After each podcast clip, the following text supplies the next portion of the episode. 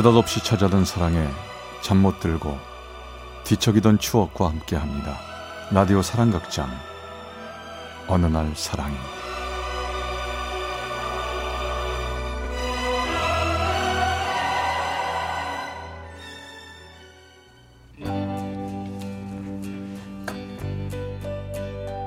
Sometimes love will bloom in the springtime.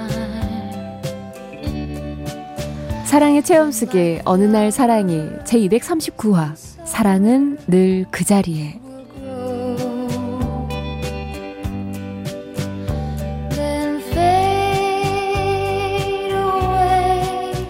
제가 태어나고 자란 곳은 그야말로 산골 마을, 시골 중에서도 아주 깡촌이었습니다. 그 동네에서는 고등학교 진학을 포기하는 친구들도 많았고, 고등학교까지 졸업한다 해도 동네 이웃끼리 일찍 일찍 결혼을 시키는 일이 대부분이었지요. 하지만 우리 아버지는 조금 달랐습니다. 정원이 넌 말이여 이 애비가 허리가 부러지는 한이 있어도 고등학교가는 다녀야 돼요 요즘은 여절도 배워야요 그래야 제대로 된 남자 만나서 행복하게 사는겨 알았냐? 어? 오남매 막내인 저까지 고등학교 공부를 시킨 아버지는 제가 고3이 되던 해 봄 폐렴으로 돌아가셨고 저는 고등학교를 졸업하자마자 서울에 있는 공장에 취직을 해서 고향을 떠나게 되었죠. 서울이 넓긴 넓네 아이고 진짜 어지럽다 어지러 아버지 하늘에서 막내딸 보고 계시죠? 아버지 소원대로 열심히 일해서 좋은 남자 만날게요 하지만 낯선 곳 도시 생활은 녹록치가 않았습니다. 전자제품 공장에 같이 다니는 회사 친구랑 같이 자취를 했는데요. 밤 11시까지 야근을 하고 창신동 꼭대기 판자촌 자취방에 도착하려면 버스 정류장에서 내려서 30분은 걸어야 했습니다. 추워 아 그렇잖아 또 언덕길이라 올라가기 힘든데 아, 눈까지 이렇게 내리면 어떡하냐 아, 추워 아, 추운 것도 추운 거지만 음. 길이 억수로 미끄럽대 야 여기서 미끄러지는 날에는 정말 큰일 나 어, 어, 판자촌으로 올라가는 언덕배기 눈길에서 제가 그만 주르륵 미끄러진 것입니다. 어 괜찮으세요? 그때 마침 저 멀리에 있던 제복 입은 남자가 달려오더니 제 손을 붙잡아 일으켜 줬어요. 아 안 다치셨습니까? 아, 예 감사합니다 순경이신갑다 네 의경입니다. 아 그러시구나 아휴 이 시간에 순찰하시나 봐요 네 이쪽 길이 워낙 외진 곳이라 매일 이 시간에 순찰을 하죠. 근데 아가씨들은 집이 어딘데 이쪽으로 가십니까? 아 저희 집은 저쪽으로 한참 더 올라가야 돼요 아, 첫 꼭대기에 초록색 대문집이요? 이 온 동네를 다 내려다볼 수 있어서 전망이 좋겠습니다.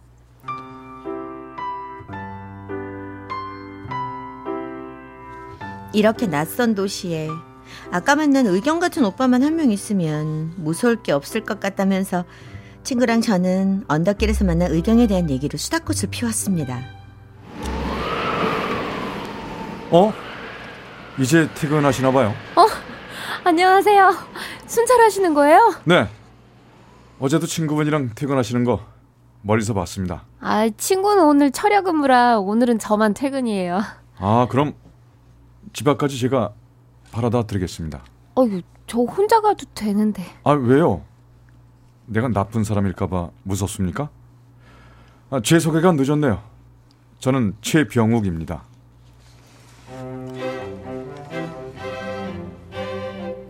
산 꼭대기 칼바람이 휙휙 불어오는데도 병욱 씨와 함께 걷던 그날 밤은 참 훈훈했고요.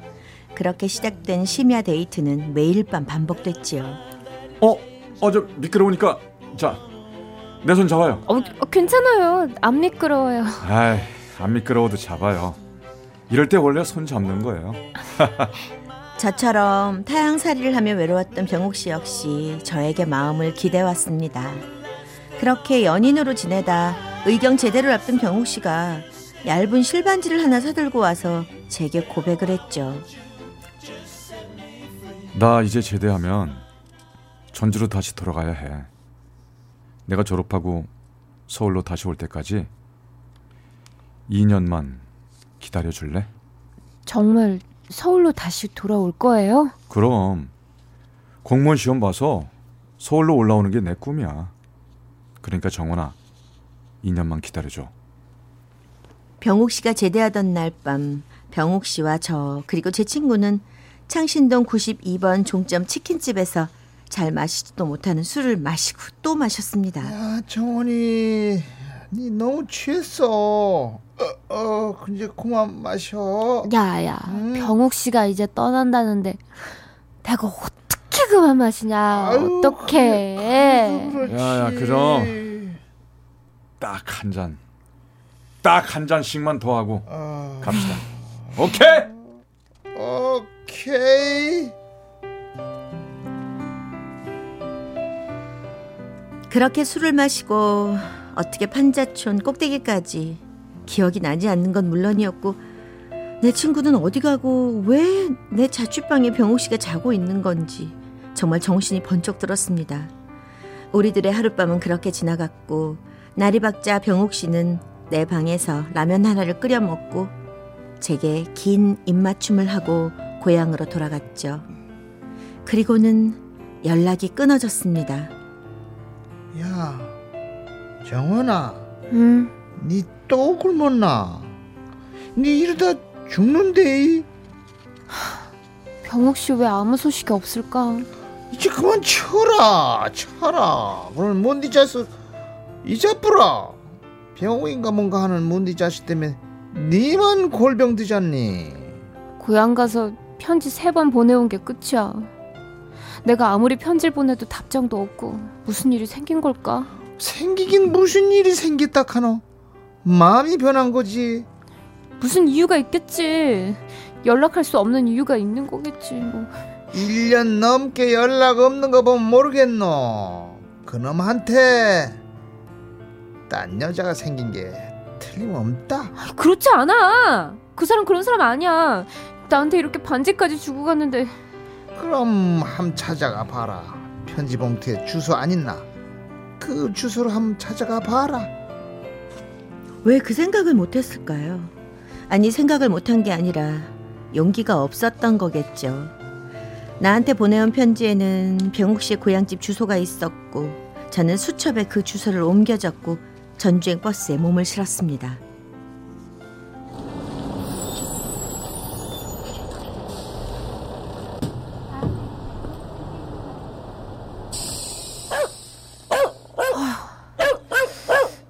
보자. 여기가 오통 일반 맞나?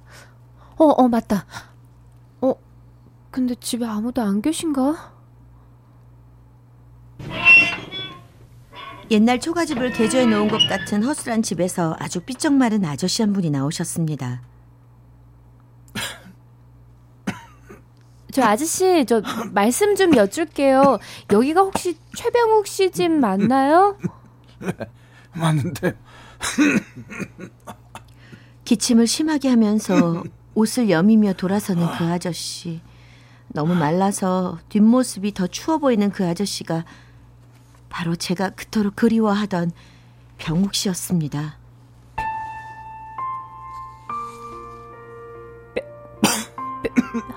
병욱 씨, 여기 왜 왔어? 가, 어서 가.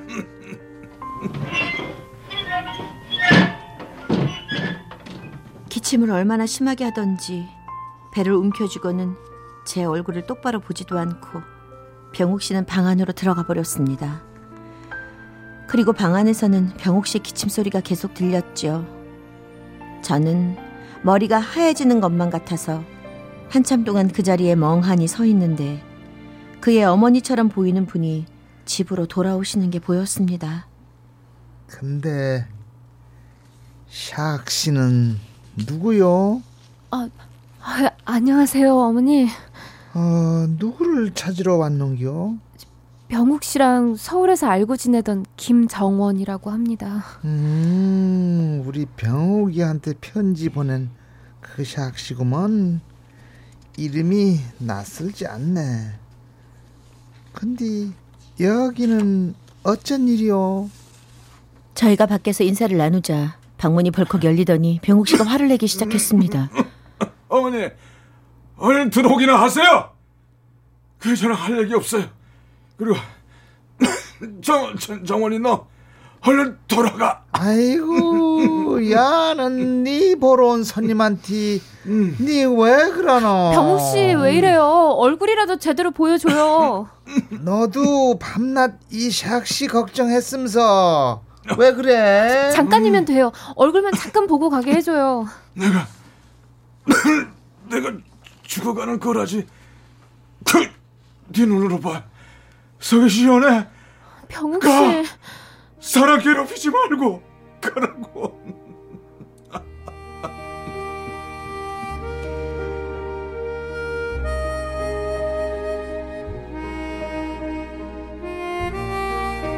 군 제대하고 나서 감기인 줄로만 알고 시간이 지나면 낫겠지. 시간이 지나면 낫겠지 하다가 병을 키웠고 지금은 폐결핵이라고 했습니다. 얼굴 한 번만 보게 해달라고 애원했지만 굳게 닫힌 방문 안에서는 기침 소리만 들려왔고 제가 그렇게 매달릴수록 병욱 씨에게 고통을 주는 것만 같아서 더 괴롭힐 수도 없었죠. 왜 아픈 거야? 이제는 어떡해?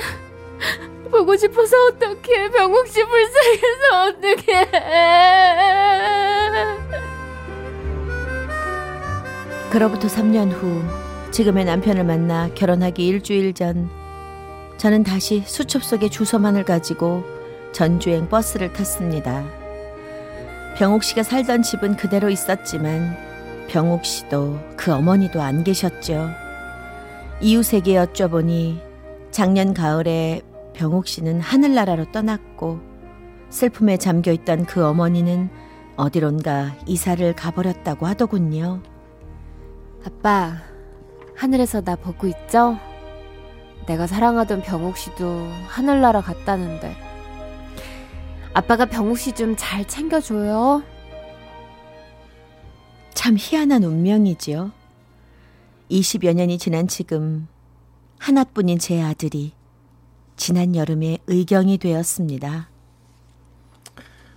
엄마, 다음 주에 내 여자친구 집에 들어가도 돼요? 그럼, 되고 말고. 나 의경 제대하면 프로포즈 할 거니까 엄마가 한번 잘 봐요. 엄마 마음에 들면 좋겠다. 그래, 그러자. 우리 아들 여자친구 슬프게 하면 안 된다. 알았지? 남들도 모르게 서성이다 울었지 지나온 일들이 가슴에 사무쳐